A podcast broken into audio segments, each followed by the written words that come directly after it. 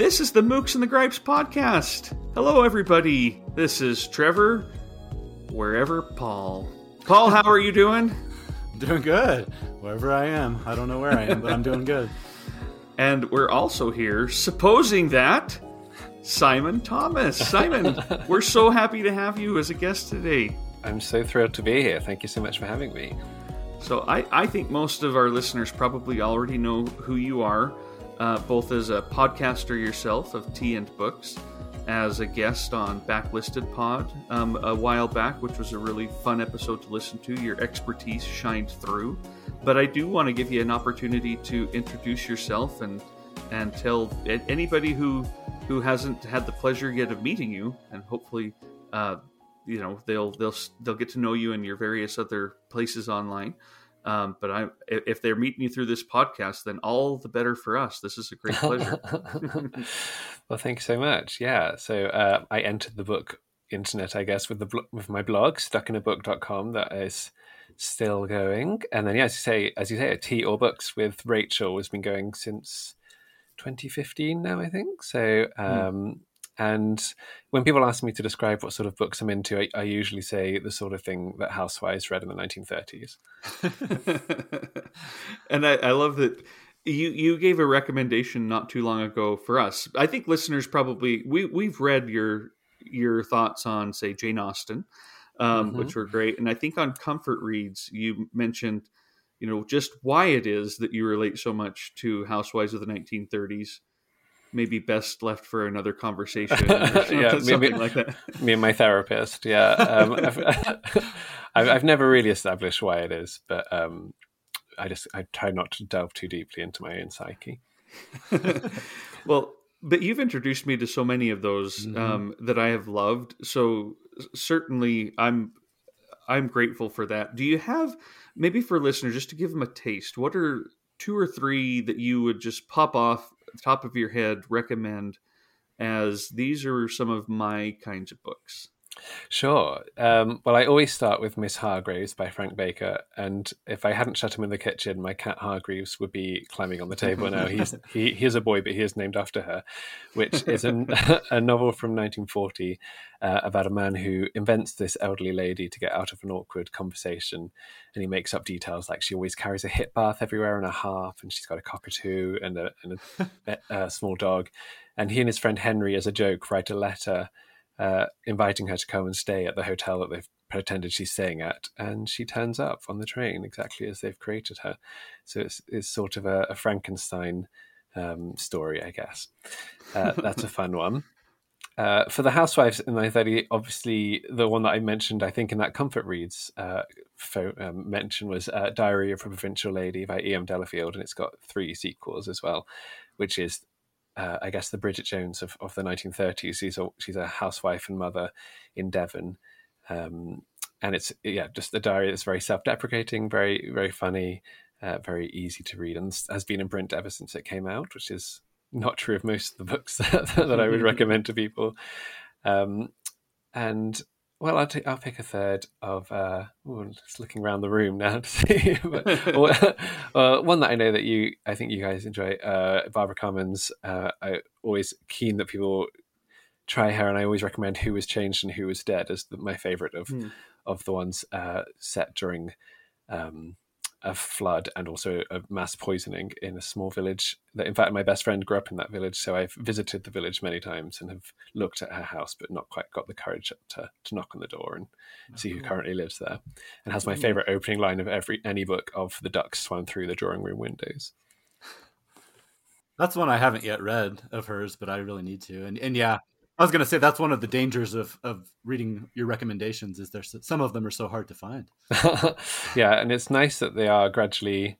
You know, some of the ones I've mentioned have gradually come in print. As mm-hmm. as you guys know, I have the the privilege of being a series consultant for the British Library Women Writers series, and so sometimes I can be the the voice that calls them back into print, and it certainly makes them easier to recommend to people if I've if I've managed to persuade the British Library that they want to reprint them. I think that's awesome. I'm, I, I was going to mention that that you have a little more persuasive power than the rest of us in terms of if you like a book that's not in print, you might be able to to bring it back. Um, I think that's awesome, and and you often will post things on Instagram um, that show the books that you're you know first off that you're finding at say secondhand stores or or bookshops or that you are bringing into the um, British women writers um, series, whether maybe maybe not always ones you particularly have brought in, but that they're Mm, mm. publishing. So it's just a great resource for anybody, but also just a delight. Simon, um, I don't know when we first met online, but it's always been such a Yeah, pleasure. A long time ago. Yeah, yeah. Yeah, I'm, I'm glad you're one of our friends. Me too. so we're here today specifically to revisit an old topic, but in a new twist. Um, several episodes ago, we did our books about books episode, but we focused it on nonfiction books, Paul and I. And we did that on purpose because we did want to come back and do one that was focused on fiction books about books. Whether I guess the books that we're going to be, you know, that, that are referenced are fictional themselves too, or um, maybe about real books, who knows? But um, we're, we're talking specifically about fiction today. And Simon, you're the one who, you know, when I kind of said, hey, what, what would you like to talk about? I think this was um, what you brought up very first was uh, revisiting this and going at it from the fiction angle. Um, I wanted to kind of hear your your thoughts on that and maybe why why it appeals to you. Yeah, absolutely. So I'd I'd listened to your episode about book, non-fiction books about books, which is also a, a genre that I love. And I think in that one you mentioned that you were going to revisit with fiction. So I was just very very keen to get there before somebody else did. Um, and yeah, I I guess partly it's um, my love of or our love of, of books permeates to it, like loving it as a topic as well as as a thing to have to have, uh, particularly I don't think any of the ones I've chosen today are, but particularly books about bookshops or about libraries or um, people, you know, people surrounded by books in some way or other. Always just a wonderful place to dive into. Uh, and if an author is writing about an author, then it also reveals a lot about their the way they work, the way they think about the process of writing, um, whether they're trying to be autobiographical or not. I think it's um, it's always just fascinating seeing someone writing about their own craft. I guess. Yeah. Why, why do you guys like it?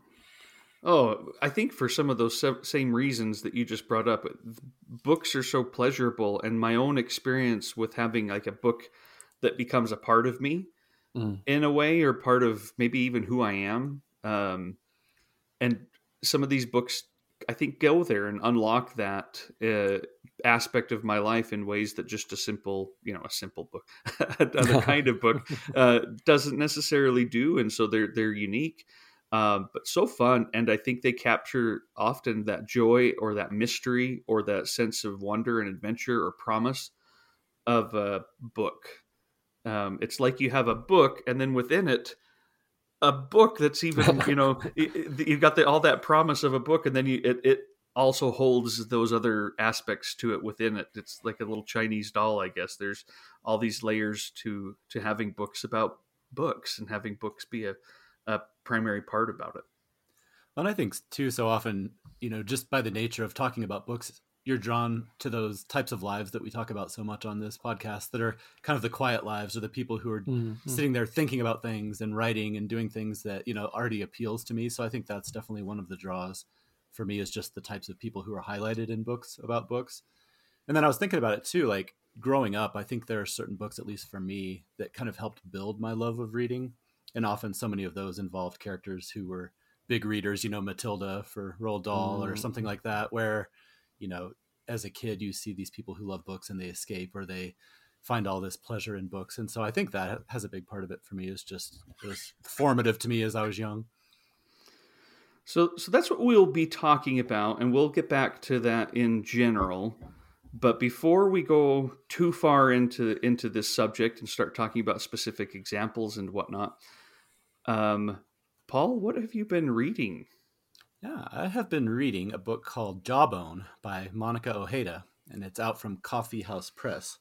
And I was going to get the translator, and I forgot. Uh, translated by Sarah Booker.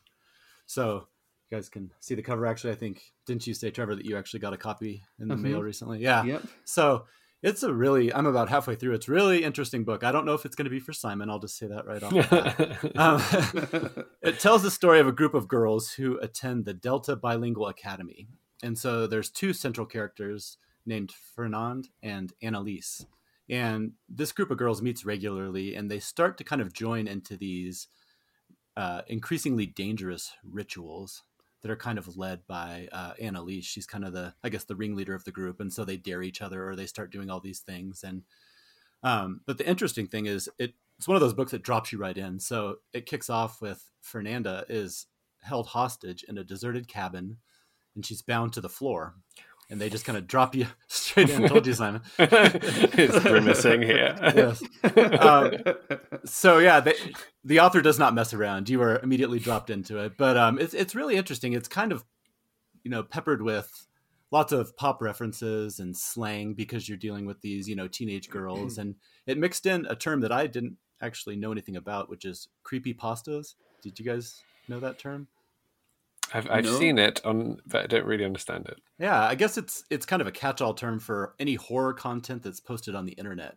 And the example I kept seeing come up was the Slender Man. Oh yeah, yeah. That whole that whole deal. So anyway, it, it is kind of in that that vein of of this creepy like it's modern but has kind of that creepy internet horror feeling to it. So you know it's still early, um, but so far I'm very intrigued. I'll just read a real short passage here. Um, this is her plug your ears, Simon. She's, she's stuck in the cabin. It says the light washed out the inside of the cabin. Two cabinets, a table, a revolver, two chairs, a stove, and a stone countertop. There was something sinister in the transparent whiteness that lit the semi empty space, and she could see that it was broad and deep, like the inside of a white whale must be.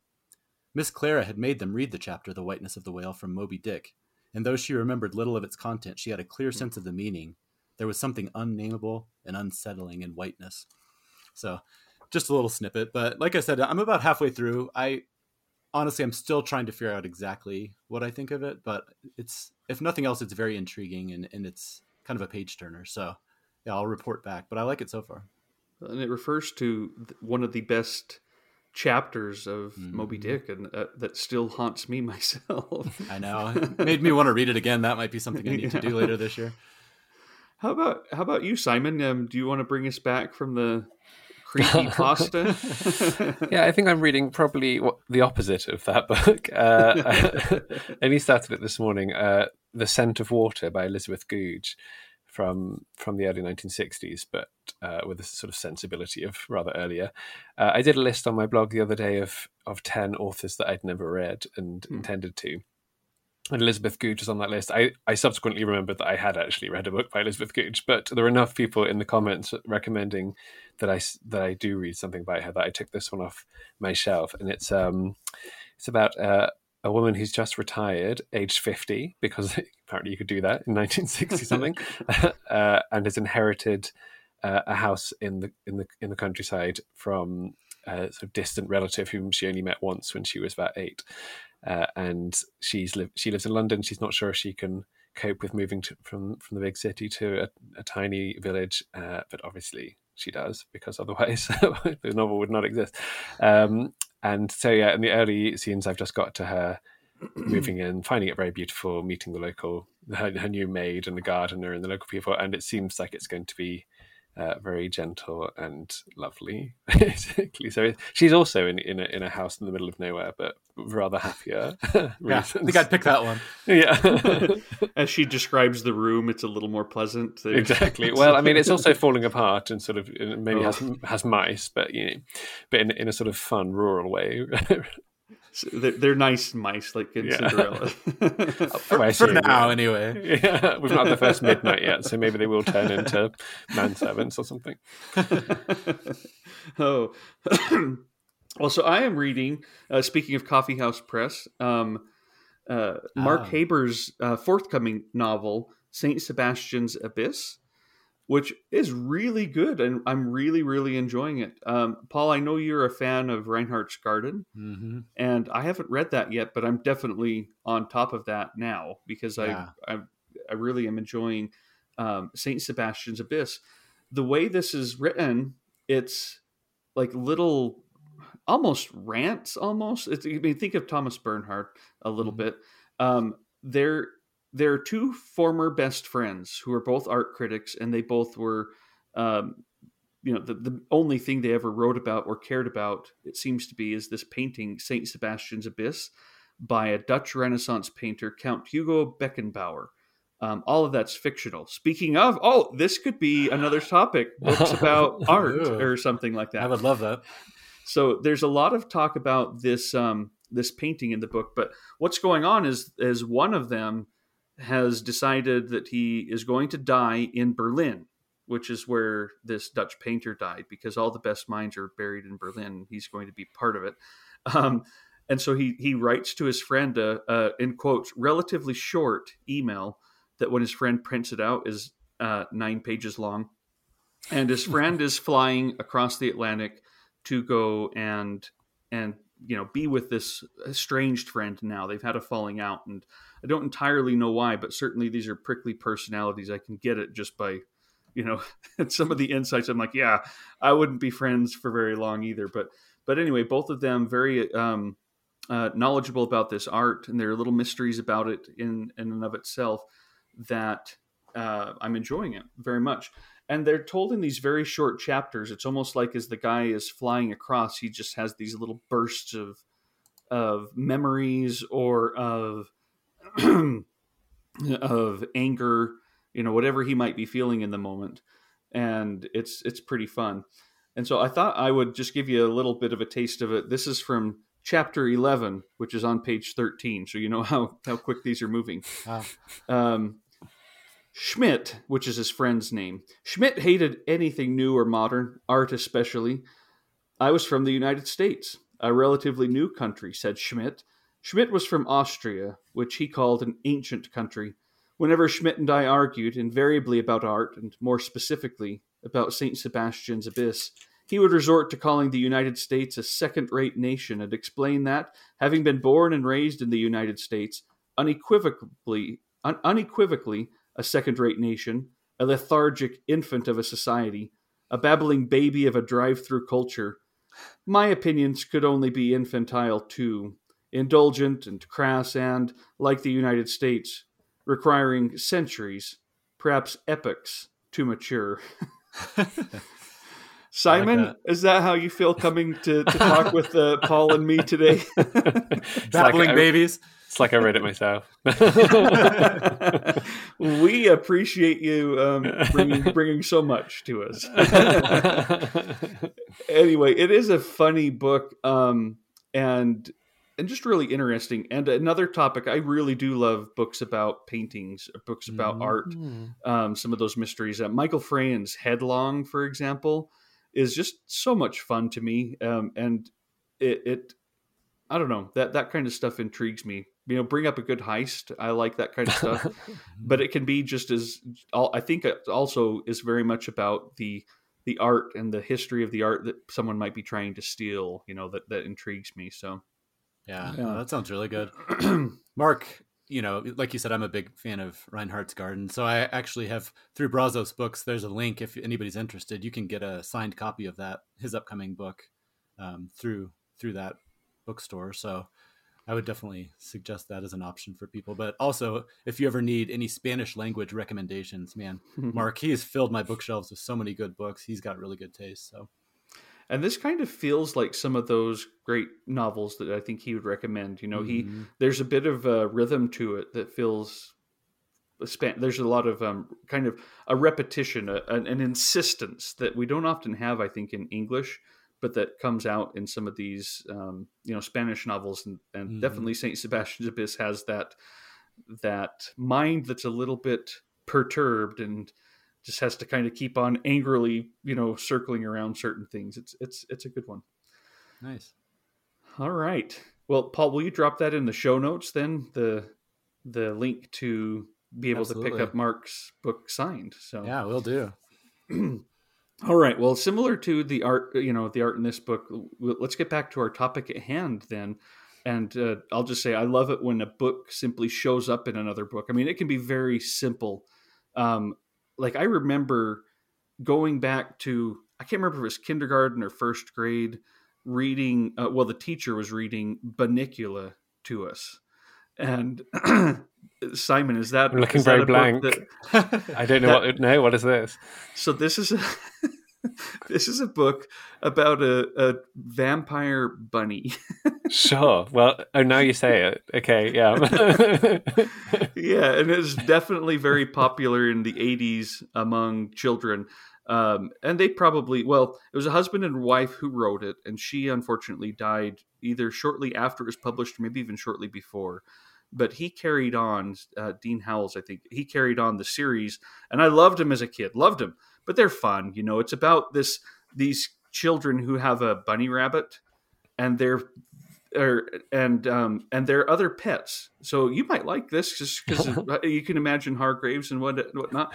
But there's a cat and a dog who are convinced that the new rabbit is a vampire, and and it will go and um, and raid the pantry and suck all of the juice out of like the carrots at night. So.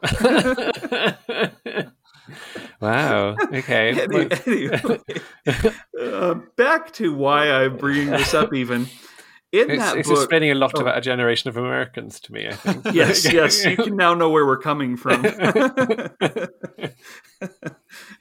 anyway, I still remember that one of the children of the family um, was reading every night. He'd read a, a chapter of Treasure Island, and he'd kind of talk about it with his you know pet in the room or whatever. Um, just a chapter a night throughout the story, and it brought that that you know it was it was exciting for that child and I can't quite remember, but I feel like the animals liked to go there too, just because of the atmosphere that it brought about. You know, they weren't like listening or anything; they just, just there was something pleasant about that time together reading a book like Treasure Island. Now, as a child, I had not read Treasure Island, but I, I was so excited for the day to be able to read it, and I wanted to read it just like this kid did. You know, one mm-hmm. chapter a night. I, I looked forward to when I, when we had our first our first um, uh, son you know, I was excited to read Treasure Island to him, you know, in a similar way, and we did that. And so there was something special about finding books and books even back then, and the the fun of discovering something and that and conveying that pleasure of reading, even in this very, you know, brilliant, uh, masterful book about a vampire bunny um, that needs to needs to be bigger in the UK. Apparently, that is what we're missing. I think. Yeah. so. Oh, anyway, and, and the book didn't even play a big part in the the story. It was just something about the texture that that really you know appealed to me, and that's one of my first memories of of finding a book in in a book. And when that's the part I walk away with, even as a you know a very young child, I think that was. Mm. You know, I knew who I was back then. Even yeah, exactly. Well, I mentioned Matilda earlier, just same kind of experience. Mm-hmm. But I, when I was looking at some books online for this, um, for this episode, there's actually reading lists that are all the books that Matilda reads from the library. You know, like wow. for example, and it's all the classics and everything. So that whole idea, like you said, of even if you're not old enough or or you're not yet ready to read some of those, it gets it on your radar as a kid, and it just makes you realize how exciting it could be. It's literature isn't scary; it's something to be kind of you know excited mm-hmm. about and look forward to. I really like that too. Did you guys read Enid Blyton? I don't know how much she was across the pond. Uh, so no very prolific uh, and I think now quite out of fashion. But I, I used to love. I basically read nothing but Enid Blyton for about four years in my childhood, and she had a series called the Famous Five series, five people, five children going on adventures, and another series called the Secret Seven, you can see the trend going here. Um, and I remember when I was about nine, my mind being completely blown that one of the children in the Secret Seven was reading a famous five book, and this is, this is I guess, was my introduction to you know postmodern intertextuality or something. But I was just thinking, it's just brilliant that she's managed. You know, she's broken that fourth wall somehow. And, uh, that happens also... in Bunnicula too. It's a brilliant intertextual. yeah, I think I read a PhD thesis on it. Yeah. oh, sorry to interrupt you there, Simon. Oh no, I was just going to say I also loved Matilda, and I think uh, I think most bookish children. I mean, I, I certainly didn't have a family like like hers. My parents were also bookish people and encouraged reading, but it's still when when you're more of a reader than any of your other friends and you want to spend time inside with books when they want to go outside. I think any, anyone like that sees a kindred spirit in, in Matilda. For sure. Yeah, it's almost like reading as rebellion a little bit, like you know, a little mm-hmm. insight into like the banned books idea of, you know, reading doesn't have to always be this safe, nerdy thing. It can also be like this, you know, exciting adventure or, like I said, an act of rebellion. I, I like that too. Well, so what are I think there are so many ways this can appeal to us. I mean, there is just the simple, you know, kindred spirit. Um, I say simple. I don't quite mean it like that. Um, but there's the finding of a kindred spirit. Uh, but Paul, I think you have read Roberto Bolaño's 2666. Mm-hmm. Um, Simon, do you have any familiarity with with that one? I'm afraid so, not. No. It's. I mean, it's a massive, big, weird book. But the very first part is called the book about the critics, and it's this group of critics. I mean, honestly, it's kind of like Saint Sebastian's Abyss. You know, kind of there's that mm-hmm. Spanish language um, connection again, but these critics have an author that they are obsessed with and that they are trying to understand more about, and throughout the book they'll just start talking about these fictional books that this in this author's oeuvre that are you know and it's just the titles it's just again the the sense of of of connectiveness and that they have got this this whole other world within within the book I'm reading there's this whole other world of his catalog of books. And Bolaño did that a few times. He's got like um, Nazi literature in the Americas which is just a bunch of fictional you know it's it's a catalog of books that don't exist in our world and authors that don't exist in our world, but it's talking about that kind of um, uh, authoritarianism. You know, it, it's a, it's an interesting book, but it's all about these books. It's like it's like almost like a, a reading catalog um, mm-hmm. or or something like that.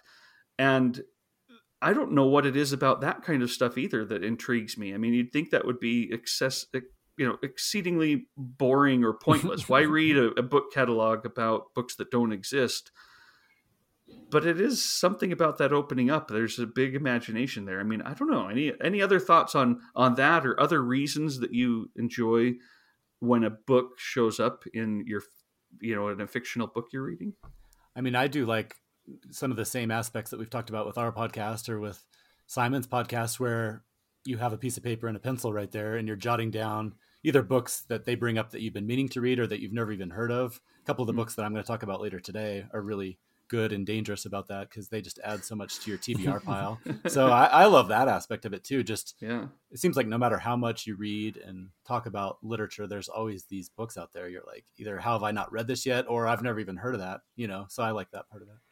Yeah, I did once go through the Provincial Lady books that I mentioned earlier and writing down all the books that she mentions there. And some of them, you know, that Oliver Twist or something, are obviously not obscure, but then there were others. Um, she mentions The Priory by Dorothy Whipple that I then went and read and really enjoyed, and various other things that some of which didn't really have much of an audience after when they appeared in her book, but but they're sort of they're um, I don't know, like crystallized as as a reading taste for forever that you can go and go and do the French lady reading diet or something. That's a lot of fun. So when I was putting, we are going to be doing our our lists here in a second. You know, of three of our favorite books about books that we want to talk about, and this was hard when I was putting my list together. I probably had a list. This might have been my biggest list we've ever done, Paul. um, that I had to whittle it away for, down. I mean, I have my three, and I'm happy with them. But if I'm just counting here, one, two, three, four, five, six, seven, eight, nine, ten more that are potential honorable mentions, um, several that I wouldn't necessarily put on my list, but I thought, you know, I thought about, um, and maybe we can talk about some of them. We we know we don't have any idea what's on each other's lists, but we also I, I also know that none of them have like the name of the rose. I don't think either of you brought the name of the rose up on mm on yours. Um, that's another you know example of a book about a book. It's it's this mystery within it. It's it's a it's this book takes place in an old um, English or is it English? Maybe it's probably Italian or something. Italian, anyway, yeah, probably an Italian monastery um, I just think of all monasteries as English because my, my reading. they've got they've got a lot more of them in Italy than we have. I, I don't know why I thought that, but anyway, an, an old um, monastery, medieval monastery, and they are copying books. You know, they're they're these are the monks who are writing down books, and there's a lot of weird things going on there. It's a bit of a messed up um, society. There's a mystery and a murder. You know, there's all this going on, but but also at the heart of this story is um, they have a copy of Aristotle's book about comedy, um, whereas we don't have that one. It doesn't exist anymore. We know he wrote these books, um, but they don't exist anymore. So there's this hidden book there. You know, he's got a book about tragedy. He's got a book about comedy, and they they have the the one. You know, they have both, and yet they're trying to hide it and make sure it doesn't come out. And I love that kind of speculation too about um, lost books, books we know exist, or you know, I would love it someday if someone just cracked open a cave and inside were the other pieces to the the epic poems by Homer. You know, the the other bits of this uh, Trojan War epic, because it wasn't just the Iliad and the Odyssey. There were there were others that he wrote. There are all kinds of um, ancient plays that that were written that we know about because in the records, like, oh, this play won the best play of the year award, and then, but it doesn't exist anymore. Mm-hmm. And I think it would be great to find those. And so I do love it when things like that pop up into books. Mm-hmm. And the name of the rose is a good one for that. Um, Just a little aside about mm-hmm. uh, Umberto Eco. I don't know if I said his name right, but the author of The Name of the Rose. If you ever get a chance, and maybe I can drop this into the show notes too, there's a video of him walking through his personal library Oh, I've oh seen that. Oh, it's yeah, wonderful. Yeah, oh. yeah, miles and miles, isn't it? Yeah, yeah, it's amazing. oh, I could just watch that on loop for the rest of my life. It's, it's and he seems to know where everything is. He's just yeah. He's I know, yeah, because he walks like you said for like it seems like a mile, and then all of a sudden yeah. he goes right to this one shelf. Yeah, doesn't even like pause, and he just grabs the book he was looking for. I, am um, going to veer into nonfiction for a second. I'm going to break the rules, but uh, just because you mentioned that, um, there's a great book by Jacques Bonnet called uh, "The Phantoms on the Bookshelves." Just translated mm. from French by somebody. Um, and it's basically about people who own tens of thousands of books, and mm. he's he is one of those people. Uh, and he's much less organized than an Eco than he is. he was saying it's just always easier to buy another another copy than to try and find it. Seems like valid reasoning to me. well, and Simon, I remember we we did a podcast together a while back, and mm. and you taught me a valuable lesson. There's a difference between acquiring books to read and acquiring books because you love that book. I, you didn't say it quite like that, but it was basically the lesson was um, it's okay.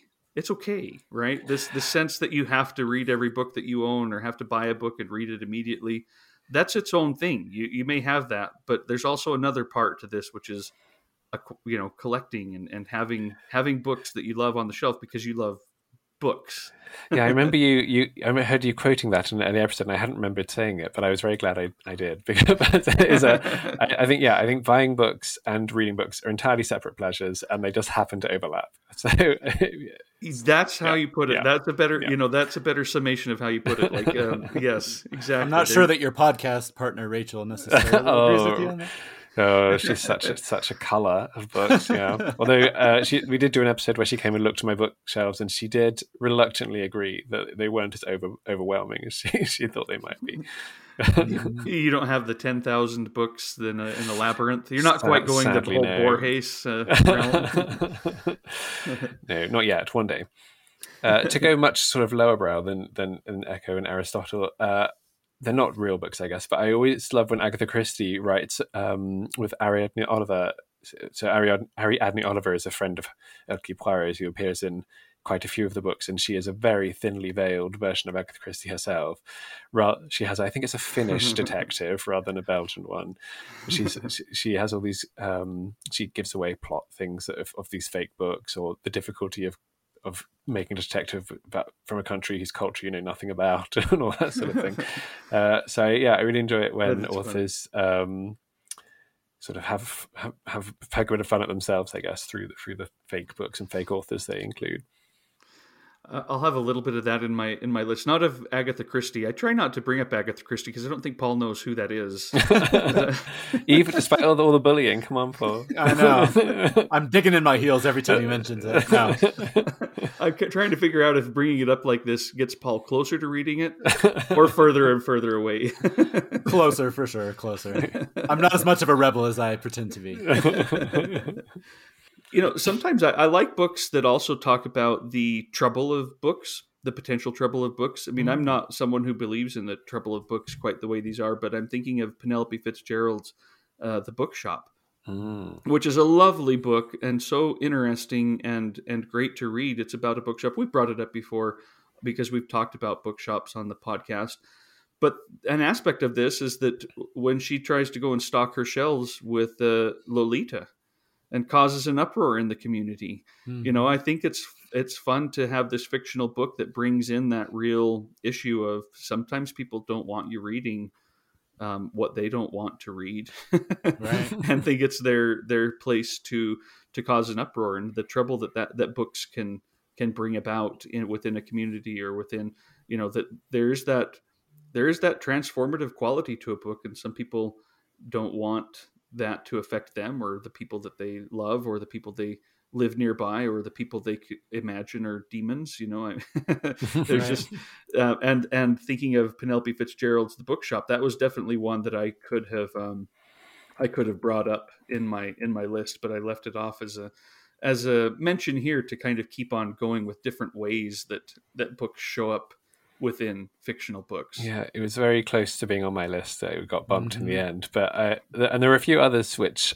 are either fully or, or partly about bookshops that I that I mm-hmm. almost included. Um, I love uh, "Keep the Aspidistra Flying" by George mm-hmm. Orwell, which has which starts with this wonderful scene in a bookshop where it goes through lots of uh, writers contemporary to when it was written, which I think is the late 40s, maybe, or somewhere around then.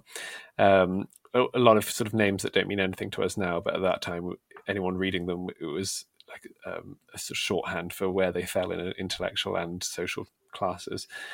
Uh, and Riceyman Steps by Arnold Bennett from a, from a couple of mm. decades before that as well. This is this wonderful um, antiquarian bookshop in in there, and I guess with both of them, the bookshop was maybe too peripheral for me to to put it on my list of three, but I did want to mention. Um, and then a completely different twist on the bookshop, uh, Parnassus on Wheels by Christopher Morley. Have you guys read that? Mm-hmm. Um, he said, I was trying to think when he wrote it. I can't remember. Uh, um, American novel from the first half of the 20th century, I think, where uh, the, the gentleman sells a donkey carrying sort of carrying a bookshop to a lady who decides to leave her maybe husband, maybe brother, whoever, whichever dominant male she's living with at the beginning of the book, she she rebels and just travels around with a, with a donkey that's carrying some bookcases and starts selling books around the country. It's really oh, wow. wonderful work. That sounds great. That reminds me, I've seen, I don't remember where it is, somewhere I believe in South America. There's been photos of somebody who travels over the mountains, and it's basically like a bookmobile, but it's on a burro, and he has hmm. boxes Amazing. of books on either side, and he delivers them to all the different children in the villages. So yeah, that's, very similar. Yeah, yeah. In theory, that's my dream job, I guess. Maybe. Stop for lunch and read for a little exactly. while. I'm sure it's not all as idyllic as it seems like, but it sounds kind of nice. Uh, yeah. um, what about books where the fiction, you know, the fictional book that is the subject in it, the author uh, actually tries to like put passages from it inside of it. I'm thinking of like Possession by A.S. Byatt, mm. where you've got these again critics or scholars um, looking back 150 years to these other authors and their letters and things like that to each other and and their poetry. And A.S. Byatt, the author here, actually has pretty lengthy passages of this poetry that she has made up for this story, and I think it's pretty brilliant. I mean, there's also um, Italo Calvino's "If on a Winter's Night a Traveler," which about yeah, a bunch of false starts. Mm-hmm. Um, "Misery," you know, by Stephen King, has the actual chapters from the book he's writing for his psychotic fan, mm-hmm. um, which is kind of fun.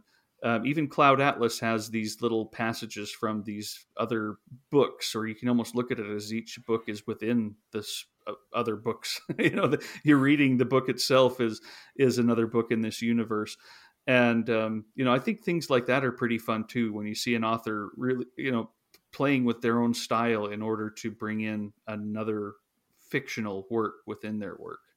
Yeah, I like that too. And I know people roll their eyes at J.R. Tolkien when he goes off on some of his poetry or songs, but I have a soft spot for him, and I've always mm-hmm. enjoyed those parts where it's like, mm-hmm. you know, he created entire languages and entire poems and entire backstories. Like any author who puts in the work and and actually has that much love for their work to, to do that automatically, you know. Mm-hmm. I may mm-hmm. not always care for it, but I, I personally kind of respect that and like I enjoy it. I'm one of those people who read Possession and skip the poetry. I'm afraid. So I, th- I, think I really enjoy it if it's uh, maybe spoofing, like some, when Wodehouse puts in a bit of oh, an author thing, or even in Orlando where we get bits of of um, the poem that uh, Woolf is mocking Vita Sackville West of the Land, uh, sort of spoofing it. Um, that sort of stuff I like, but I think when they're being serious, I'm just like, well, just write a different book if you want to write that.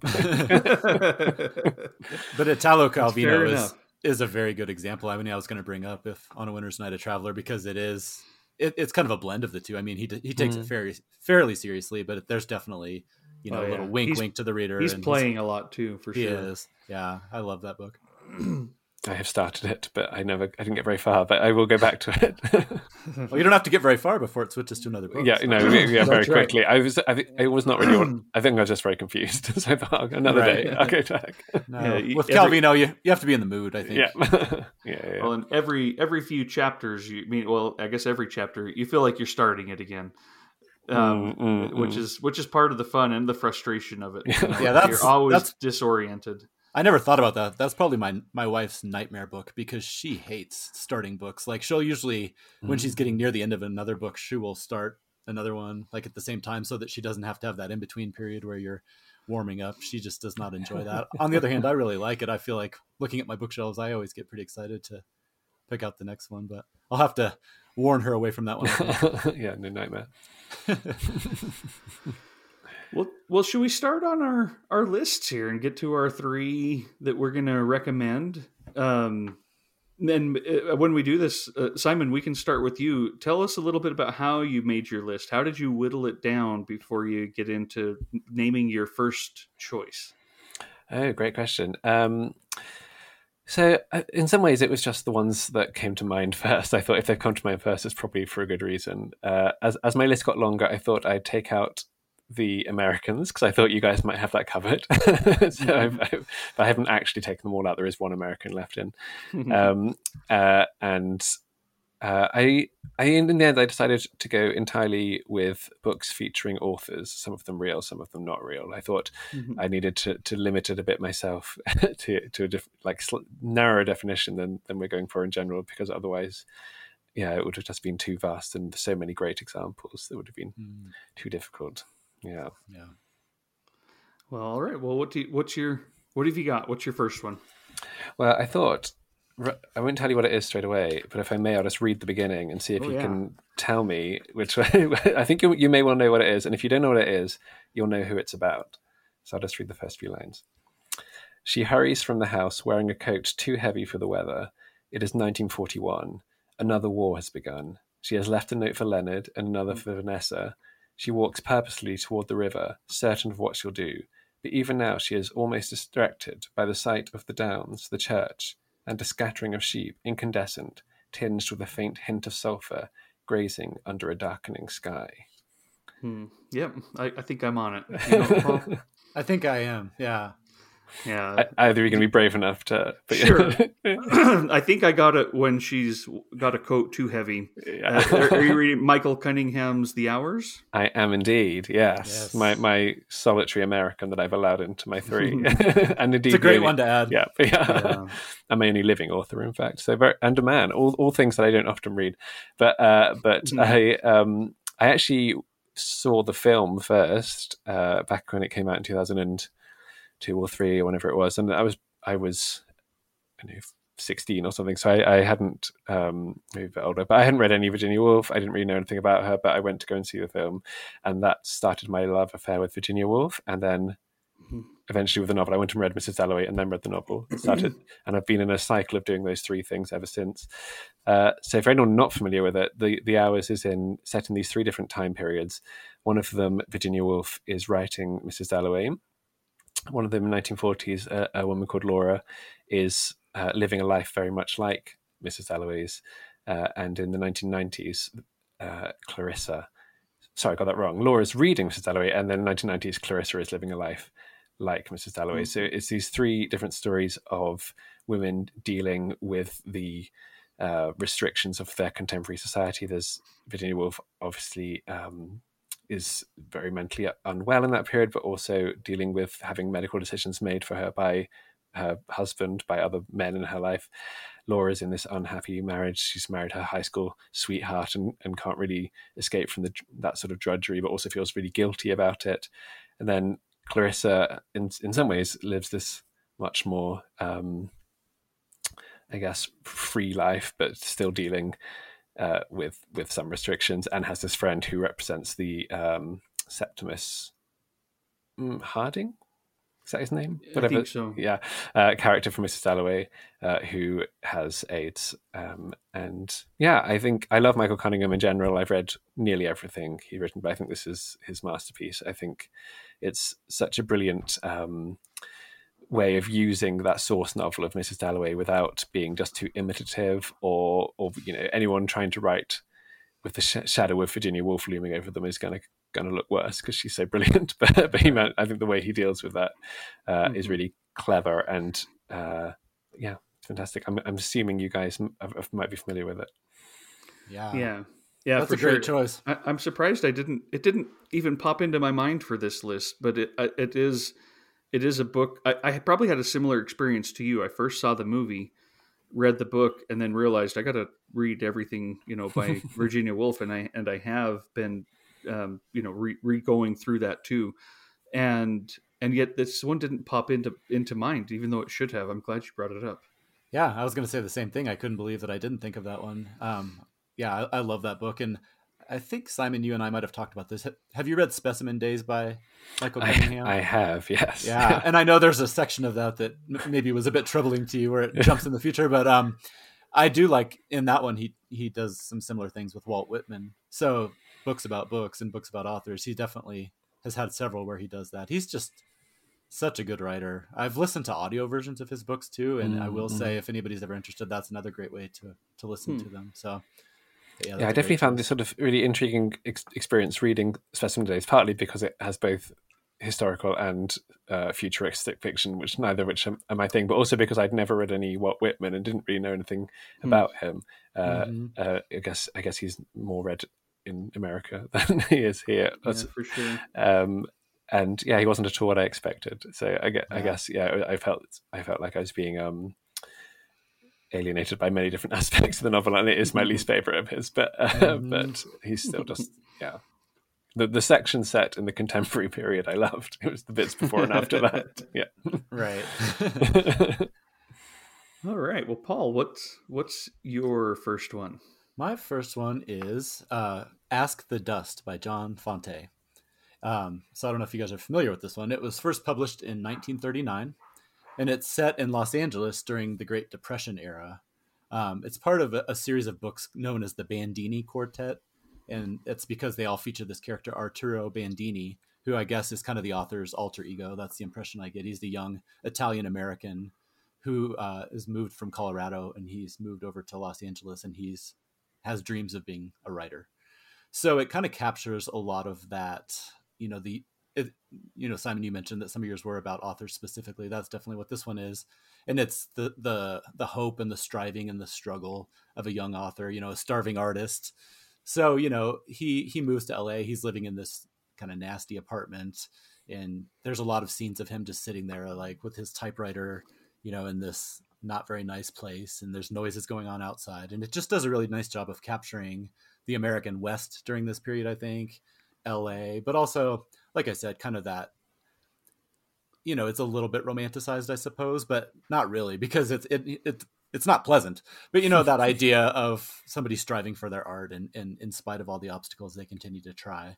But it's definitely not an optimistic novel. It's it's pretty it's pretty grim. Um, but yeah, a lot of people have described it as like you know the greatest novel ever written about Los Angeles and things like that. So you know I don't know about all that, but it's it's really good. And the one thing I will say, a little bit of a caveat is he's often mentioned John Fante as kind of a predecessor of the beats. And I am not a fan of the beats in general. Like that's just not a style that really appeals to me. And there's little elements of this, you know, kind of a little bit of that macho, like, you know, energy and things like that that, you know, might rub people the wrong way in this book. But I think in spite of that, it's really worth reading. So I just thought I would quickly read a couple of, of short excerpts just to give you an idea of the language. So it says, a day and another day and the day before, and the library with the big boys in the shelves, old Dreiser, old Mencken, all the boys down there, and I went to see them. Hiya, Dreiser, hiya, Mencken, hiya, hiya. There's a place for me too, and it begins with B, in the B shelf, Arturo Bandini. Make way for Arturo Bandini, his slot for his book. And I sat at the table and just looked at the place where my book would be, right there close to Arnold Bennett. Not much to Arnold Bennett, but I'd be there to sort of bolster up the bees, old Arturo Bandini, one of the boys, until some girl came along, some scent of perfume through the fiction room, some click of high heels to break up the monotony of my fame.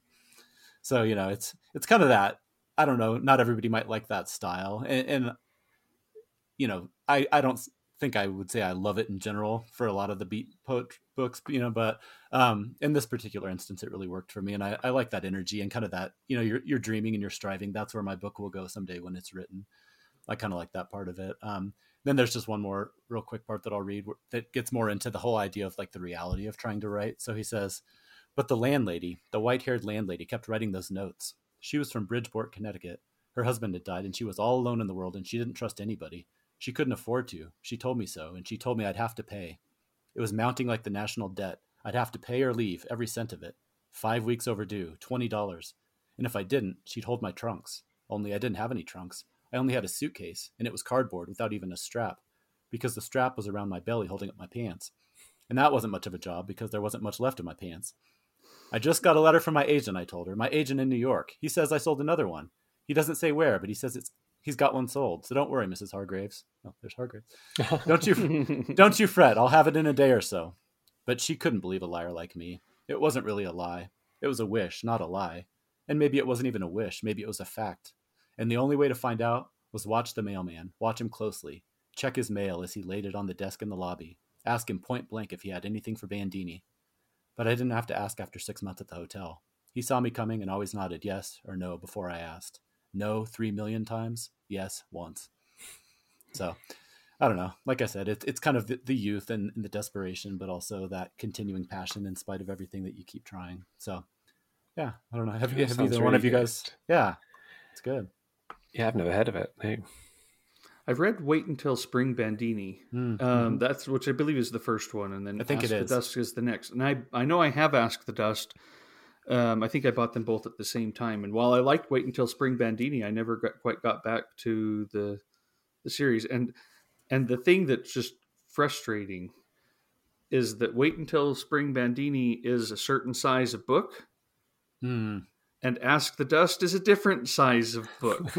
and I'm like, this is this is okay on a bookshelf unless they're from the same author, same series, same mm. publisher. What are you guys doing? So no. that just annoyed me, and so that's what I struggle with with Trollope. When I, we've talked about with Trollope how I'd like to start gathering all of his books, but they're all from like different publishers, different time periods, different sizes. It's, yeah, yeah, we got to get that together. I'm intrigued about the title. What what is, what are we asking the dust? Where does it come yeah, from? Yeah, I actually let's see. I had they said it comes from. I never know how to pronounce his name. Is it Knut Hamsun? Do you know how K N U T? Oh, Hum- I think they do pronounce the K. Yeah. yeah. yeah. So it says, "Ask the Dust" contains thematic similarities to Knut, Knut Hamsun's 1890 novel *Hunger*. Uh, Fante was a great admirer. The title "Ask the Dust" derives from the novel *Pan* from 1894, in which Lieutenant Glahn tells the story about the girl in the tower. And this is a quote from that novel. It says, "The other one he loved like a slave, like a crazed, and like a beggar.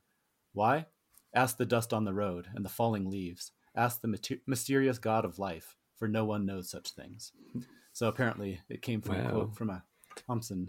In some ways, I feel none the wiser, but but I, I know. I'm glad I could clear that up for you. All right. Well, get ready for my first one. Have you guys ever read Inferno by Dan Brown? No, I'm just kidding. I'm just kidding. I'm just That's kidding. About, about to hang up. I, I, couldn't even stick with that long enough to see your genuine reaction. What it might be if I if I went far enough that you were like, "He's serious. He is serious." you know, I admit I did read Inferno by Dan Brown, um, but it I did not even even even compared to some of the other Dan Brown novels, I thought it was terrible and didn't even use the Inferno in fun ways. So, no, just kidding. Um, however, my first one is still a bit of a cheat. So hopefully, because it's not Inferno by Dan Brown, you'll still be okay with with my cheat. We um, shall see. uh, it is a Cesar Aira novel novella called Artforum. Ooh. And the reason it's a cheat is that Art Forum, while it, it is a thick book, that's a, it's a magazine. It's a magazine that's been going, you know, in subscription or out in circulation for decades now. and that, but they are thick magazines not like a little staple bound i mean they, they come they're 200 300 pages sometimes so i thought no this this counts this counts right you know it's it's a it's a book about his obsession with getting Artforum particularly in the mail when it's supposed to come and how you know his life revolves around acquiring these these books like he'll go mm. to used booksellers and um and he will look for their new uh, copies of Artforum because he doesn't have them all he's got and he also doesn't really want to get a subscription because it's fun to find it. You know, it's fun mm-hmm. to find it out in the wild and and acquire it that way. But also recognizes if he only had a subscription, he'd be okay. Well, he eventually does get a subscription. it's so fun because he waits for the mailman to come. Paul, every time you're waiting for like an NYRB subscription book to, to arrive, I think of Artforum. That's funny. Um, says, so every time he rang my bell or stopped me in the street to give me an envelope because I walk around the neighborhood almost as much as he does, my heart would beat wildly, and I would believe that the moment had arrived, and because it didn't arrive, that moment was all moments. I continued to receive all kinds of correspondence, and it occurred to me that there was a genius trickster who was transforming the envelope I wanted to receive into another one that contained a bill or an advertisement for a pizzeria. And then this is also the funny part is that when it comes it's not necessarily all it promised to be. Like everything you've waited for for a long time, when it becomes real, it loses a large part of its reality. Had had been shedding reality in strips along the tortuous path of desire. Um, but it's a cycle because he's always waiting for the next one to arrive and and here's here's another part paul paul this is this is you you know going out to the mailbox to look for Mrs. Palfrey back in, in the in winter. All right. The the title the chapter title is called Melancholy. Artforum hasn't arrived yet. A state of deep melancholy has taken hold of me. I see the world through a gray veil. Not even the best of jokes can exact a smile from me. I could die right now and I wouldn't notice the difference. or maybe I would. It might seem like nothing, after all, nothing horrible has happened to me. But I don't need to compare my problems with those of so many people who have really serious ones. There is, however, always a lack of proportion when it comes to the human soul. Moreover, melancholy as an effect is neither great nor small, important nor insignificant, serious nor frivolous. It's more like nothingness. It's not so much that it doesn't have any attributes as that it dilutes all of them in an impenetrable fog. and I, I, just love that this is all about waiting for a book that when it gets there, he'll be excited because he's finally acquired it, but then he'll go put it on his, his shelf. mm-hmm. you know, but he talks about finding it and being able to sit down and read it too. Um, again, I know it's a slight cheat, but Artforum, like I say, is a real is a real thing out there. And I thought this just really captures so much of that excitement about a new book coming. You know, whether it's coming in the mail or whether you're waiting for it to be published by your favorite author and that you know sometimes it does live up to the moment um, mm. but oftentimes I, i've had this happen so much where the book finally arrives that i've been so excited about and I might read it two years later. Right, yeah, yeah. so anyway, um, I love Aira in general, and uh, this was one of my favorite of his books. And again, always will have a soft place in my heart because these are the conversations I think you must be having with yourself, Paul. Again, when you're waiting for those books to arrive and you're posting fun things on Twitter about, you know, it not being, you know, the empty mailbox like Charlie Brown or something like that. Right. Walking back down with your head hanging down. Yeah. The, the, the, walk back is always much longer than the walk to the That's why you need to have the British just keep the hole in your front door. You don't have to go anywhere. Yeah, it comes right. right. and, and that's such an interesting sensation of it's never going to arrive, is it? You know? well, you see people like on Twitter, you know, with all the, you know, whether it's been pandemic related or how there's been mail delays in the U.S. Mm-hmm. and I don't know, mm-hmm. uh, you know, international, but yeah, people that are just like, you know, it should have been here by now. It should have been here by now, and it's it's funny. It's definitely a universal feeling. But then, like you said, some of the books that I, you know, charged down to the mailbox for, they're sitting there on my TBR pile and I'm sure I'll get to them eventually. I've I've had I won't I won't name the publisher or the book because I don't want to upset them. But uh, I ordered a book directly from an independent publisher a while ago, and have been having emails back and forth to them over the past four months whilst I wait for it to arrive. oh. But it, but it has now come, so I need to. Uh, I feel like I've exhausted so much energy on it already that actually picking it up to read it might, might tip me off the edge. well, I guess, but there's this is the part, right? Acquiring the book, uh, you know, there's the different joy of buying exactly. and getting the book versus sitting down and reading it. So maybe well, it's always there now. Like whenever you get the wild hair and you want to do it. Yeah, yeah. yeah. All right, Simon, we can go back to you for your next one. Great, yeah. So I've gone for a, book I know has been republished by NR, um, NYRB, as well as my copy, which is Farrago, which is Angel by Elizabeth Taylor. Mm-hmm.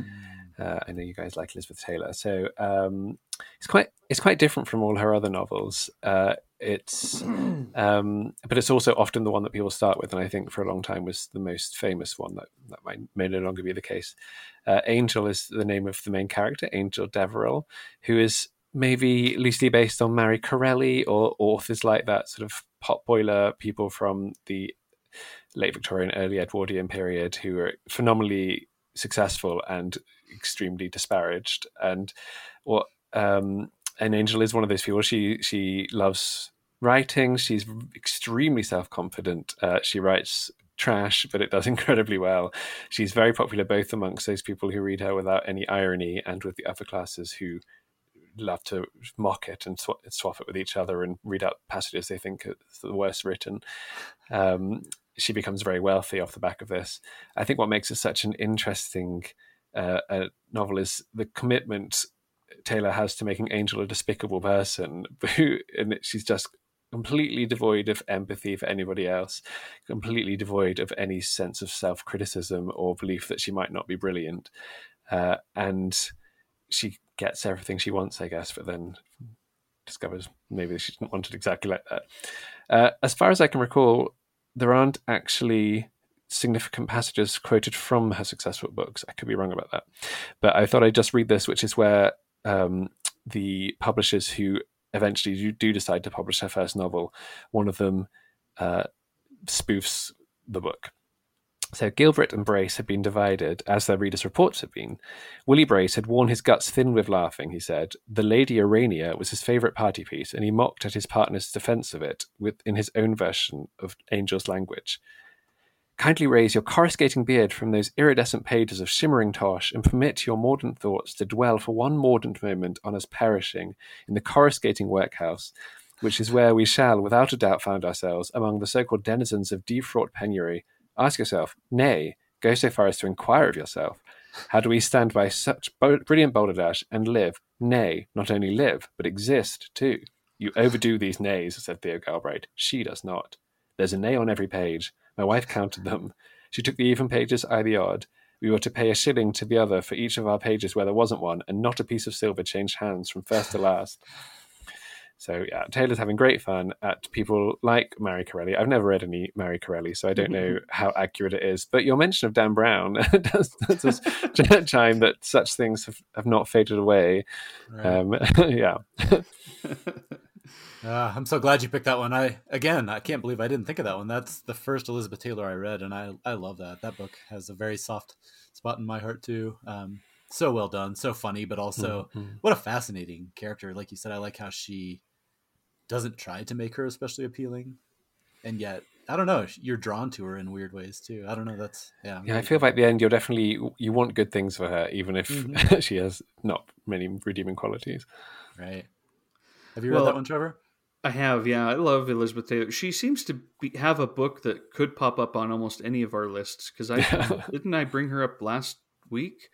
Um, yeah, I did, even with the Jane Austen episode, just because of the way that she um, has that similar plot of of in Palladian of a, a young woman who mm-hmm. is kind of ruined by the book she read as a youth and wants to live out that life um, when she goes to to work as a governess for you know a family and thinks well it's just a matter of time before the the husband falls in love with me and things like i mean she just seems to have these all these various different types of plots and stories and um, we need to do an episode that's devoted to her someday oh you um, yeah so yeah I, I, love elizabeth taylor Mm-hmm. Um, Paul, which was the which was the oh, first oh, one ahead. you read? I was just intrigued which which because Angel was my first Taylor as well. But where, where did you start, the, Trevor? I think A Wreath of Roses mm. uh, was the first one that I read, and that train scene at the beginning made me a a big fan immediately. Yeah. Like I, I have a thing on my blog called the Pantheon. Like authors, I know I'm going to read everything that they, mm. you know, presuming I live long enough. But you know, the, these are the authors I want to read whatever they wrote,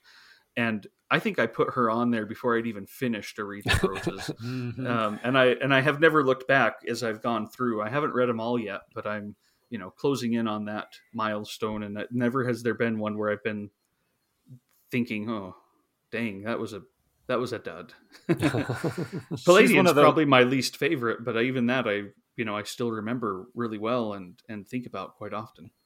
She's one of those where I do that silly thing where I love the two that I've read so much that I'm like slowing down, and I'm afraid. But it's like it's just not a smart thing to do. So I, I think I she's to... got ten. So you I know. Keep, keep going for a bit and then slow down when you only have two left. Yeah, yeah, I need, yeah, to, up, yeah. I need to up the pace a little bit here. I once no, went to um, I once went to a, a, day of talks about her, uh, which it featured um, various people who'd known her, including Elizabeth Jane Howard, who who turned up quite late uh, to the panel she was meant to talk on, and she she went down in her motorized wheelchair down to the front and knocked over a lectern. But uh, and then then she started talking about Elizabeth Taylor and her family and and said some quite disparaging things about her children obviously not realizing that her children were also on the panel, oh, no. not recognizing. And I was thinking, Elizabeth Taylor would love this. This would definitely have gone on one of her books straight away. It was wonderful. That's funny. oh, that is funny. All right, um, let's see, Paul. Uh, what's your next one? So my next one might be able to be considered a, a bit of a cheat, kind of like your last one, but um, it's Drifts by Kate Zambreno. And the reason I say it might be a little bit of a cheat is I read it the first time, and I think I got about three quarters of the way through thinking it was just a memoir. Um, and so, you know, it's one of those books that we keep talking about that kind of defy categorization a little bit, I think. Um, a lot of people describe it as autofiction. I, I, guess Zambreno herself talks about something called the I novel, which I guess is a literary genre in Japanese literature. And it's kind of confessional literature where the events correspond to the author's life, but it's fictionalized. So I'm, I'm walking the tightrope here a little bit. You know, it's it's on on the line, but um, yeah. So the the narrator of the book is someone named Kate who is writing a book called Drifts. So there's some hmm. more of our meta. for um, but yeah, so she's really struggling with writer's block, and she's finding it very difficult to focus. Um, you know, she's distracted throughout the day by her dog or different events in the neighborhood or the internet. She finds herself you know, Googling things or, ch- or checking her inbox. She says like an oracle to remind myself that I still exist. um, and then it, so there's that aspect of it, but then she really sprinkles in, it's very fragmentary. There's lots of diary entries and biographical sketches of other authors, lots of digressions. And she even has photos kind of scattered in. It's kind of like Sebald where there'll be like photos stuck into the text. Um, so yeah, one of the things I like so much about it is it is just cram full of references to other books and, and authors. She talks a lot about Rilke and some of his own struggles while he was writing his one novel, and she'll kind of draw parallels between her experience right now and his. Um, but yeah, I was I was trying to jot down just some of the the books and authors that came up, and I won't read all of them because it would take half the episode. But Bolaño, Sontag, Elizabeth Hardwick, Kafka, Thomas Mann, Clarice Lispector, Sebald, Walser. Um, you know, it goes on and on she even talks about Cesar Aira. So I was thinking between the Walser and the Aira, Trevor, if you haven't read this one, I think you would love it. I need to do it. Yeah. Yeah.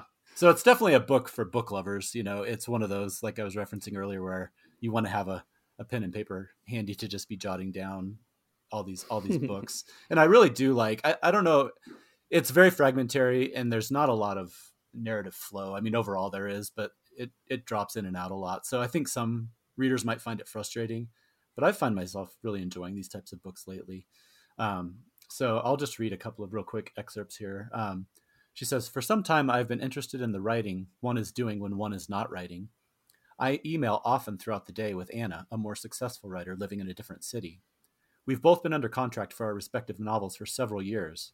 Art is time, Anna writes me. A novel, especially, it must be slow. It must take the time it needs. All that summer, I attempt time. I try not to let the days bleed. I attempt to be in the room, outside of the internet. That summer, along with my daily black journals that accumulate in rows like gravestones, I begin keeping a notebook that I think of as the Drifts notebook. It, its cover a canary yellow that matches my, cup, my copy of Walser's The Tanners, which I read in short increments each season, never finishing. So, you know, that gives you a little idea of it. And then um, there's one more section. She'll talk a lot about, you know, a lot of writing is not the actual art of writing. It's it's the sitting there and thinking and it to an outsider it might look like you're not even doing anything, but that's a big part of the act of writing. And so she says, "But I am working, taking notes and thinking. Not just laziness, I've decided, but what Blanchot calls désoeuvrement, translated variously as inoperativeness, inertia, idleness, unworking, or my favorite, worklessness. A spiritual stance, more active, like decreation, the state where the writing of the fragment replaces the work. Kafka filling up notebook after notebook on his lap. Sorry, filling up notebook after notebook at night, sitting in the living room, blanket on his lap, having to cover his cage of canaries until they quiet, everyone else in the family asleep. In his notebook, he complains about the factory, Felice, his family, and later, about how much time the publishing of his first book takes away from his potential literary powers. So I don't know, just stuff like that. I, I really like it's it's it is about writing and about books, but it's also about you know the act of creation, the messiness of creation, sometimes the frustration. Um, and then what's interesting is about two thirds through the novel, the narrator becomes pregnant, and so it becomes more about her body, the changes she's going through. But it's obviously a, a different act of creation that comes with lots of its own troubles and aches and pains and excitements and things like that. So yeah, I don't know. I, I really love this book. I know quite a few of our friends on Twitter and elsewhere have um, loved Zambreno's work, and I think that's how I first heard about it. So I may be preaching to the choir here, but for anybody who hasn't read this one, I would highly recommend it. Hmm. I remember you bringing that up when you were reading it before, mm-hmm. sometime last year. Yeah, and actually, I was planning on just going off of that, but then as I started dipping in and out over the last week, I ended up I just read it again. So it's like I said, it's so fragmentary that it doesn't really feel like hard work. It's just you can dip in and out, and it lends itself to that type of, of reading, even though the topics themselves are, are pretty heavy. Well, I'm going to keep the meta theme going here for a little bit. This was unintentional. This really was the next book I was going to bring up. Um, it's Philip Roth's Zuckerman Unbound. Mm. So the Zuckerman character in Roth's work, there 10 books that he, Roth wrote about Zuckerman or had Zuckerman as a character. Um, sometimes Zuckerman is actually narrating someone else's story. He's like the author in there, but Zuckerman's kind of a Roth stand in to an extent. I mean, Roth uses him to fictionalize some of his own autobiography and explore some of those things in that meta uh, way. And in this book, this is the second book in the series after The Ghostwriter, which I love. It's probably my favorite of, of Roth's works, period, um, where Zuckerman is still a young writer, just learning. You know, he goes to visit one of his um, idols, you know, one of the, one of the authors that he that he loves, and and oh, it's just weird. I mean, he he thinks that Anne Frank is is the author's, you know, someone who lives there with the author. It's just it's so interesting and weird. That's the ghostwriter. In Zuckerman Unbound, this uh, Zuckerman has now become a successful writer, and he's written a very famous book that everybody knows him by. And he is both, um, you know, heroic to some, and also despised by many others. And the book is called Carnovsky. You know, playing with the the Carn there is part of the the word because it's a stand-in for Roth's own Portnoy's Complaint, which is his famous um, book about his coming of age, or at least this this Jewish boy's coming of age that is so you know raunchy and and and literary in in all that way. Well, this is Zuckerman's um, Portnoy's Complaint. This is Carnovsky, and so it's a fictional book, but it, it, you know as you're reading it, it's just this this weird uh, world of of books and of fiction and of this author trying to deal with the others who are now coming to him for money or you know people who because he he wrote their story think that they're really close to him when they just pass him on the street they accost him and you know want to want to become his his friend as as as surely as he is you know big in their mind. He they think that he must they must be big in his um, but it's also about someone who's growing up with books and here's a here's a spot. Um, he is he's moving his books, his his library to somewhere else. He says carrying his books from one life into the next was nothing new to Zuckerman. He had left his family for Chicago in 1949, carrying in his suitcase the annotated works of Thomas Wolfe and Roget's Thesaurus. Again, that this is very much a Roth, you know, stand-in. Uh, four years later, age 20, he left Chicago with five cartons of classics, bought secondhand out of his spending money to be stored in his parents' attic while he served two years in the army. In 1960, when he was divorced from Betsy, there were three there were 30 cartons to be packed from his shell from the shelves no longer his. In 1965, when he was divorced from Virginia, there were just under 60 to cart away. In 1969, he left Bank Street with 81 boxes of books. Sounds familiar. So not only just the the idea of Carnovsky being the book that's within this book that this book is all about. Um, you know, this is still a literary person, not someone I would be a friend with. I've always you know realized that that you know Roth's works fascinate me but I'm pretty sure Roth would despise me, and I don't think that I would have very fond uh, regards to him if we had to hang out or have dinner together at any time. But I still find it pretty fascinating and interesting. And this was a big book for me as I was, you know, younger, trying to, um, you know, and, and it just again opened up so many other other things. And um, the zuckerman books i i love them you know i love i love this whole series. It gets on with the america trilogy with, with american american pastoral for example in there. And um, yeah just a interesting pretty pretty good and uh, great stuff in here from an mm-hmm. exceptionally problematic author so. right no he definitely is but you can't deny that in spite of all the problems yeah when i've read those i mean he's he's a great writer too mm-hmm. um, not a great person but a great writer and yeah i've i've read probably four or five of the zuckerman books okay and i especially love american pastoral and the counter life those two in particular yeah. are great but i need to go back and explore more of his stuff soon simon philip roth I I've not read a word of it, Ralph. I think I've yeah I have never quite got past the problematic personality mm-hmm. bit. To be honest, not that I'm against necessarily reading books by people that I don't think I'd like, but when when they're sort of big white men of American literature, I think I'm, yeah. I'm already uh, fa- fairly predisposed to not want to read them. So For I sure. think it pushed me yeah. over the edge. Yeah, this yeah. is like a, a book on this list that I I wouldn't necessarily recommend unless it sounds like exactly your thing, you know, because um, I have a I have issues with him, and right. they, they, were compounded, you know, so much last year by the debacle of Blake Bailey's mm-hmm. biography coming out. I was Paul and I were talking about that. You know, I was so excited to read that. Blake Bailey had been someone I'd known on Twitter for a good decade, hmm. and you know we'd kind of gone back and forth with things. I was excited when he was chosen to to write the biography, and just oh man, that I still feel just sickened by by what happened, not to Me him, too. but because of him. Mm-hmm. Um, so, at any rate, let's move on to something maybe more pleasant. Uh, um, didn't expect it to go that direction. But, uh...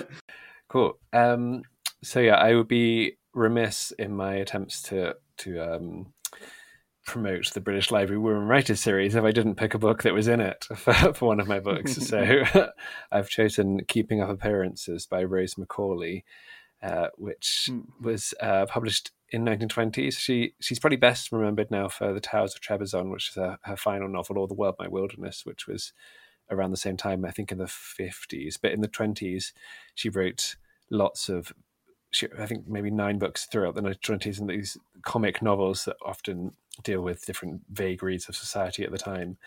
Um, and Keeping Up Appearances is about uh, Daphne and Daisy, who move around in the same circles, but one of them is a bit older and from a lower class background than the other one. Um, and it's very hard to talk about this novel without giving too much away. So I won't say too much about what happens. But it's about class. Uh, it's about um, pretenses, I guess, and and keeping up appearances. But uh, Daisy is also a writer under a pseudonym. That is uh, Miss Marjorie Wynne, and she writes um, books that they're not quite Angel Deverell level, but they are not thought well of, or indeed they're not even acknowledged as existing by the highbrow community in which she moves around with Daphne. uh, the the sort of beneath their notice, um, and uh, yeah, so a lot of it is about how people, the same people, can be seen very differently from different perspectives. So uh, there's a quote saying, um, "Mother's clever girl, earning her living for, by writing for the London papers, writing such bright, clever pieces that people always like to read." One of those vulgar little journalists who write popular feminine chit chat in that kind of paper that caters for mob taste. So she's also a journalist, and those are the, the two views that people have of her. And she looks at her own books, and she says, uh, she's written a novel called Summer's Over, and she's looking at it almost as an outsider. Uh, they were not ill written. They even had a certain poignancy and surely a kind of grace, less of style than of sentiment and characterization. And here and there, so Daisy thought, there was humour. This Marjorie Wynne, she was not surely on the lowest levels. There were, thought Daisy, many novelists below her. and this is a the interwar period and sort of different echelons of literary taste and the, the different hierarchies of um, of writers is something that I found fascinating for a long time. It's what I wrote quite a lot of my detail on, and there was just this uh, this thing, particularly at the time, where if you read certain authors, you automatically began to a certain belong to a certain class or to a certain uh, intellectual class. And I think that doesn't exist quite so much now. There are some people like Dan Brown where we might dismiss people, but also you're equally likely to read something trashy and then something highbrow and then something in between uh, in a way that perhaps didn't happen in the 1920s, or at least uh, wasn't believed to happen. Uh, and I think, yeah, Rose Macaulay's really funny, really good at poking fun at um, social mores, the particular Britishness of, of tiny class distinctions, I guess. Um, and uh, yeah, I would obviously I'd recommend it because I, I recommended it to the British Library to reprint. Uh, have you guys read any Rose Macaulay? No, The Trials of Trebizond is perpetually the next NYRB classic book I'm going to pull from the shelf. Um, I just I just haven't started it quite yet. Like I always pull it down and then I pull. I'm like, oh, let's see what ones do I want to read. Well, that one's always on my list, and then this one, and then I put it back and go with whatever the other one was. So, would you recommend it as a another one, um, or or would you recommend this uh, this one today instead? Well, I I think the Towers of Trebizond is great. It's mad. It's uh, it's a very odd book, um, and bits of it uh, I have not dated particularly well in terms of uh, race relations. But mm-hmm. Uh, I I think her 1920s stuff, not not just this one, but things like Dangerous Ages or Potterism um, or Crewe Train, all of which are back in print now. Uh, I think she's she's much more whimsical and flippant in those books, but I think still with interesting things to say. And to me, they're, they're much more to my taste. I think uh, there's certainly a school of thought that would say that her later stuff is better, but uh, I disagree with them. Hmm. Interesting. Yeah. She's not on my radar at all, so I'm really glad you mentioned that. I always like hmm. when there's someone who I've heard the name, of course, but I just don't know anything about her, so I'll have to do some research. Yeah, one of my favorite facts about her is that she had a brother called Aulay Macaulay, Bet you he loved his parents for that. Yeah, yeah. oh. All right, Paul, let's go with your, I guess, final one. My final one. Yep. So I think, I could be wrong, but I think this might be one actually, Trevor, that I m- might have discovered from your blog years and years ago. Mm. You'll have to tell me if you think I'm right. Uh, Too Loud a Solitude by Bohumil Hrabal. Is that something that you wrote about uh, years I ago? don't. I don't know. I've definitely talked about it. I know I've talked about it with David on a on okay. podcast. I don't know if I ever wrote about it. Okay, well maybe it was the podcast then, but yeah, this is uh oh, I love this book. My wife bought this one for me. I was looking in the front cover and we wrote down she bought it for me as a Christmas gift back in 2009. And I remember sitting there by the Christmas tree just reading it immediately. It's like 97 pages and I read it that day, I think. And I've since read it a couple more times just because it is short, but also it's just so compelling. It's uh, narrated in the first person by the main character, a man named Hanta, and he has been compacting trash for 35 years. And he works in this underground little basement area um, that just every day kind of steadily fills up with waste paper and trash that's poured down through this hole from up above. Um, and it turns out that often that trash includes banned books and different art prints and things like that that are poured in from above. So, you know, the vast majority of them are destroyed by him. You know, he he puts them in the compactor and, and crushes them, and they they go on their way. But we also come to learn that he saves and preserves many of them as well. Um, so, you know, he's portrayed as kind of a, a odd little hermit, and he's an alcoholic and not formally educated.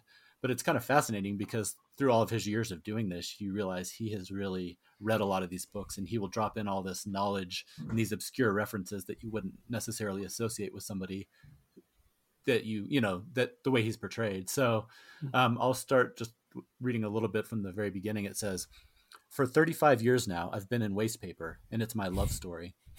For 35 years i've been compacting waste paper and books smearing myself with letters until i've come to look like my encyclopedias and a good three tons of them i've compacted over the years i am a jug filled with water both magic and plain i have only to lean over and a stream of beautiful thoughts flows out of me my education has been so unwitting I can't quite tell which of my thoughts come from me and which from my books, but that's how I've stayed attuned to myself and the world around me for the past 35 years. Because when I read, I don't really read. I pop a beautiful sentence into my mouth and suck it like a fruit drop, or I sip it like a liqueur until the thought dissolves in me like alcohol, infusing brain and heart and coursing on through the veins to the root of each blood vessel. Like oh i think that might be like one of my favorite quotes mm-hmm. ever about reading so good. Yeah. I know so good. So you know like i said one of the my favorite details about this is that he often works really slowly which he gets in trouble with his boss but the reason he's doing that is because he is picking out the stuff that he wants but also he'll carefully arrange items that he's about to crush into these bales and he'll arrange it so that works of art are on the outside of the bales so it's almost like he's creating these little works of art even though he's in the act of destroying mm-hmm. art. So i don't know i really like that part. And then you know so the whole thing is sprinkled with lots of wonderful quotes about reading and and books and art. Um, but there's a section one more that i'll read that might sound familiar to to us and to some of the listeners out there about when he's coming home from from work and he says i go home walking the streets silently and in deep meditation passing trams and cars and pedestrians in a cloud of books the books I found that day and am carrying home in my briefcase. Lost in my dreams, I somehow cross at the traffic signals, never bumping into street lamps or people, yet moving onward, exuding fumes of beer and grime, yet smiling because my briefcase is full of books, and that very night I expect them to tell me things about myself I don't know. On I go through the noisy streets, never crossing at the red. I walk subconsciously, unconscious, half asleep, subliminally un- inspired, with every bale I've compacted that day fading softly and quietly inside me and then there's sorry just one more little piece that i want to read about when he gets home because his house is just full of books for 35 years now i've been throwing each bale into a high stress situation crossing off every year every month every day in the month until we both retire my press and i i've been bringing home books every evening in my briefcase and my two floor and my two floor apartment is all books what with the cellar and the shed long since packed and the kitchen pantry and even bathroom full. The only space free is a path to the window and stove. Even the bathroom has only room enough for me to sit down in. Just above the toilet bowl, about five feet off the floor, I have a whole series of shelves, planks piled high to the ceiling, holding over a thousand pounds of books. And one careless roost, one careless rise, one brush with a shelf, and half a ton of books would come tumbling down on me, catching me with my pants down. and when there was no room for even a single addition, I pushed my twin beds together and rigged a kind of canopy of planks over them, ceiling high for the two additional tons of books I've carried home over the years. And when I fall asleep, I've got all those books weighing down on me like a two ton nightmare. So oh I don't know. Gosh. I just yeah. It makes us feel better about ourselves, right? We hardly have any books. but that that part is also really fascinating because he has this feeling of guilt because he's basically murdered or crushed so many of these books over the years that he kind of has this paranoia that someday all the books are going to have their revenge on him and kind of cascade down on him and and take him out. So yeah, that book, I mean, it's just like I said, it's so slim, but when you think about how much is contained in there, it's it's pretty amazing. Just, you know, mm-hmm. clearly when you get some of the historical context of him as a Czech writer at that time, you know, there's a lot about um, censorship and the role that he's playing, but also he's helping to preserve literature and so it's you know the ephemerality of, of literature but also the long lasting nature of art and you know it, it's one of my favorite books so that one's great well and is this the harcourt edition mm-hmm. um, the thing that i like about it that just seemed to fit is that down here there's a little illustration on the cover of a man putting a book into a book. so way to go, Paul. Way to stick Perfect. to it today. Thank you. Oh, all right. Well, I will I will wrap us up here with um, one that I love. This this was definitely my favorite on my list. It is Edwin Mullhouse, The Life and Death of an American Writer, 1943 to 1954, by Jeffrey Cartwright by Steven Millhauser. it is a complicated title. So this is Steven Millhauser's book, but the the title of the book is Edwin Mullhouse, The Life and Death of an American Writer, 1943 to 1954, by Jeffrey Cartwright. So, so Edwin Mullhouse is a is a fictional character. Jeffrey Cartwright, the author of this biography of you know someone who clearly from the title um, was 11 years old when he died and was a, an American writer is fictional. And the person who's writing the book we're reading is also another character in it who has come across this biography and is intrigued about what he has found because Edwin Mullhouse is portrayed in this biography that's also by a child. Jeffrey Cartwright is a child. He's one of Edwin Mullhouse's contemporaries. Um, he's like Boswell. He is he is going around and and writing about this great artist's works. And this biography is talking about Edwin Mullhouse's brilliant novel Cartoons, which which we don't get a whole lot about, but we are reading Jeffrey Cartwright's biography, and it is absolutely brilliant. You know, the writing is is not a kid's writing clearly, but in you know, you got to give Steven Millhauser the the uh, disbelief, you know, the uh, suspension of disbelief here. Um, it is fascinating book, and it is fascinatingly um, fun while also being really dark. Um, our author, who stumbled upon this biography, is is is intrigued by Jeffrey Cartwright, as Jeffrey Cartwright is intrigued by Edwin Mullhouse, and there's something dark that was on going on in that relationship. Jeffrey Cartwright's biography is laudatory of Edwin Mullhouse while also predatory.